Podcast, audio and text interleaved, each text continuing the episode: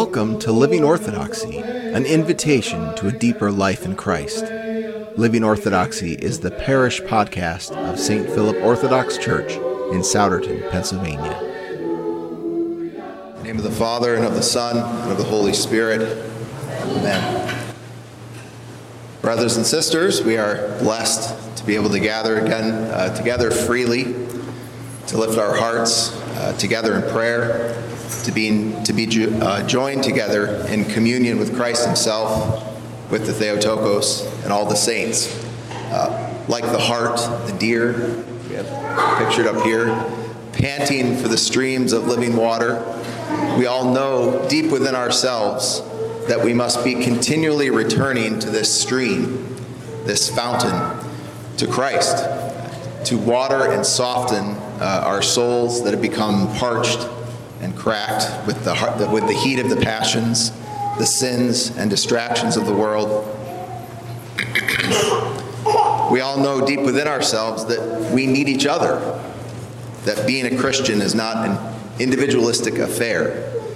We know that when we are incorporated into Christ, made a partaker of his very person and life, that that makes us participants in one another as well. Our lives are interconnected at the deepest level in the eternity of Christ's own divine person. This is what St. Paul is reminding us of this morning. Uh, the verses just before where the lesson, the epistle lesson started, uh, St. Paul says this For as we have many members in one body, but all the members do not have the same function, so we, being many, are one body in Christ and individually members of one another. We must truly take this to heart, to keep it as the guiding principle of everything we do. The church is a continuation of Christ's incarnation. And so our lives as Christians, both individually and as a body, are an ongoing proclamation of the gospel. We are the continuing incarnation of the Word, the Logos, uh, to the world. We are all Theotoki, God bearers, called to the same ministry as Our Lady, the Theotokos. And I could tell you that this, uh, this deep sense of communion that we have in, in the Orthodox uh, Church does uh, indeed constitute a major difference from many, most of the other expressions of Christianity on offer in our, in our world today. Church for us is not just an add on to our personal relationship with Christ or with God, a voluntary association that is good but not necessary, uh, something God gives us ju- just for us to be affirmed in our own individual faith. We have a communion that is not exchangeable for an emotional experience or for a solidarity in a social or political cause or for an intellectual doctrinal system, for styles and preferences, say, of worship, for a common background or heritage, or for, or for physical structures. We have a communion that transcends words or purely interpersonal interactions. We are bound together, and we are to endeavor to keep the unity of the Spirit in the bond of peace, as Paul says in Ephesians 4. As St. Paul tells us in the epistle for today, God, uh, perhaps with a uh, good sense of humor, has given us ample opportunity to work on this because he has made us all different. He has given us gifts uh, severally, that is, according to each person. This is important too to our understanding of what it means to be the church. God has fashioned the church in such a way that we cannot, must not, set the individual person uh, in opposition to the, the corporate body of the church, or vice versa. All that means is that the scandal of the incarnation carries on into the life of the church itself. Christ did not come as an idea or a concept of God. He became incarnate at a particular time and place in fulfillment of a particular story, God's covenant history with Israel, and forced people to reckon with the particular. Christ's incarnate body was particular. It was here, not there. He did not enter into history in the, uh, in the incarnation in the 21st century in the, in the West. He entered in the fullness of time 2,000 years ago. So we also must reckon with each other in particular. You are a Christ bearer, a God bearer. I cannot dismiss you, for if I do, I am dismissing Christ and thus myself. For our lives are hidden together with Christ in God, as Paul says in Colossians.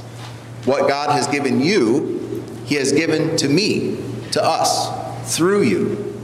What God has given me, little little something perhaps, uh, He has really given to you. I hope we see how serious this is. Sorting this out is the primary occupation for our lives in the church.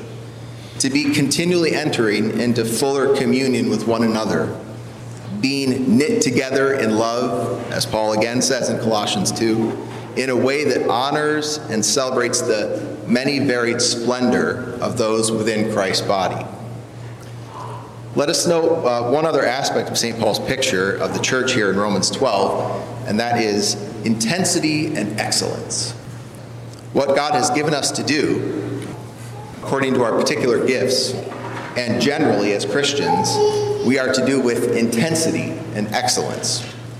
As we offer our bodies and lives as living sacrifices, we are to bring the best. Some of uh, St. Paul's words paint a picture here of uh, a bubbling cauldron or a boiling pot with the lid rattling on top uh, that's just about to spill over. And that is how we are to view our life and ministry towards one another. And thank God I, I see so much of that in our parish here. Uh, I, I might make a a shameless nod to my wife, Kate, for her labors with the Vacation Church School, which I see behind the scenes. So I see that, and we're, I, I, feel very blessed. We are truly blessed as a parish uh, for the excellence and intensity that we bring to the ministry here. We might even think in terms of a holy competition. Uh, the translation of the Archdiocese for uh, Romans 12, verse 10 says, Love one another with brotherly affection. That's Philadelphia, right? The, the Greek word Philadelphia, and outdo one another in showing honor. Outdo one another. I recall in my reading about the, the Desert Fathers that at times the monks would, informally I'm sure, enter into a kind of competition in their ascetic rigor. Who can eat the fewest lentils a day or, or, or a week? Uh, now it would be easy for that to devolve into some sort of uh, spiritual pride or one-upsmanship, uh, especially for someone as immature as me. Uh, but on the other hand, would it be so bad if we, you know, being grounded in, in love and humility, were to compete in well-doing?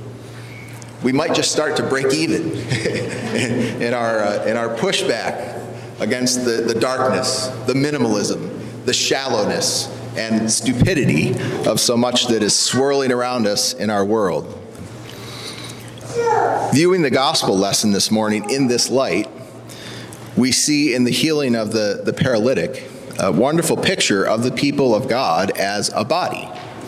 This paralytic, who cannot move or heal himself, cannot complete himself, is brought to Christ in and through others. Jesus sees their faith and the man is saved in body and soul. We see the same dynamic that uh, Subdeacon David noted last week in regard to the Gerasene demoniac that the paralytic is not the only one who is paralyzed here.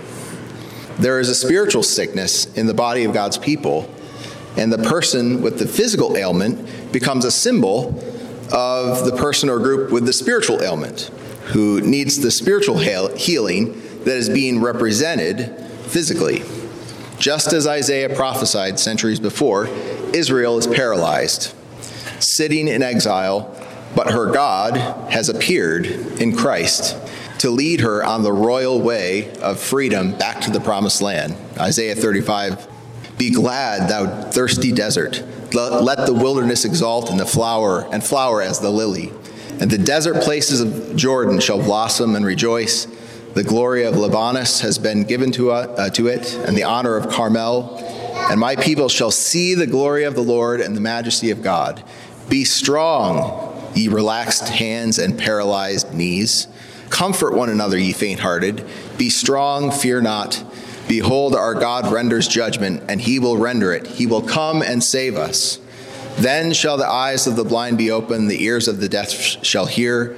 Then shall the lame man leap as a hart, as a deer, and the tongue of the stammerers shall speak plainly. For water has burst forth in the desert, and a channel of water in a thirsty land. And the dry land shall become pools, and a fountain of water shall be poured into the thirsty land. There shall be joy of birds, ready habitations, and marshes. The Jewish scribes correctly discern the, the implications of this whole scene. Uh, Christ, Jesus, forgiving sin, something only God can do.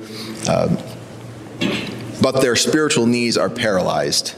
They are not able to make the journey out of exile to embrace Christ as their God. But for us, I think it would be a healthy thought experiment to ask in today's world what would the offense or offenses at Jesus' work today be? I think the main problem, many, though of course no one here would have, is that the man was identified and named in terms of his problem. I can perfectly imagine a contemporary observer skipping completely over the fact uh, of a miraculous healing, taking offense at language.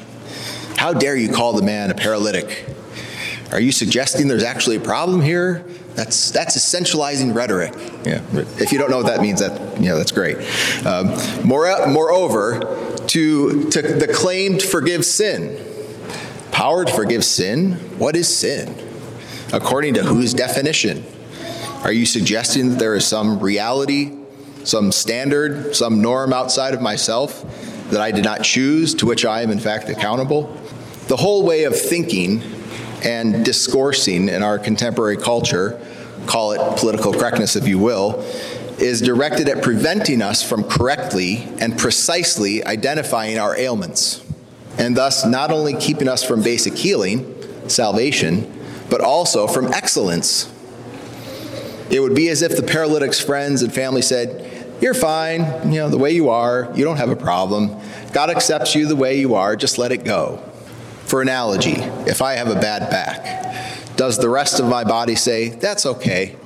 We'll just carry on as if nothing is wrong because we don't want you to feel judged. No, my body wants me to get adjusted so that the body can function properly together. What is true for the body of society is true even more intensely for the church, a body that refuses to identify and treat its sicknesses or refuses to the, accept the idea that there are even that there even are sicknesses will soon perish. This is why the church, which is a hospital for souls, cannot in any way countenance some sort of negotiation of terms with the world, uh, where we, however subtly, let a language and a standard outside of the church get its foot in the door such that we start to respond or react defensively. No, the life of the church is particular because it follows the incarnation. Because it is particular and yet claims also to be universal, it is also necessarily a scandal. And it will be the focus of perpetual attacks to get its mind right. We will always be the stick in the mud we will never be cool. We will seem to the world to be the paralytic, but by God's grace, we'll be, we will be its salvation. Through the prayers of St. Philip and all the saints. Amen. For more information about St. Philip Orthodox Church, visit us online at st-philip.net.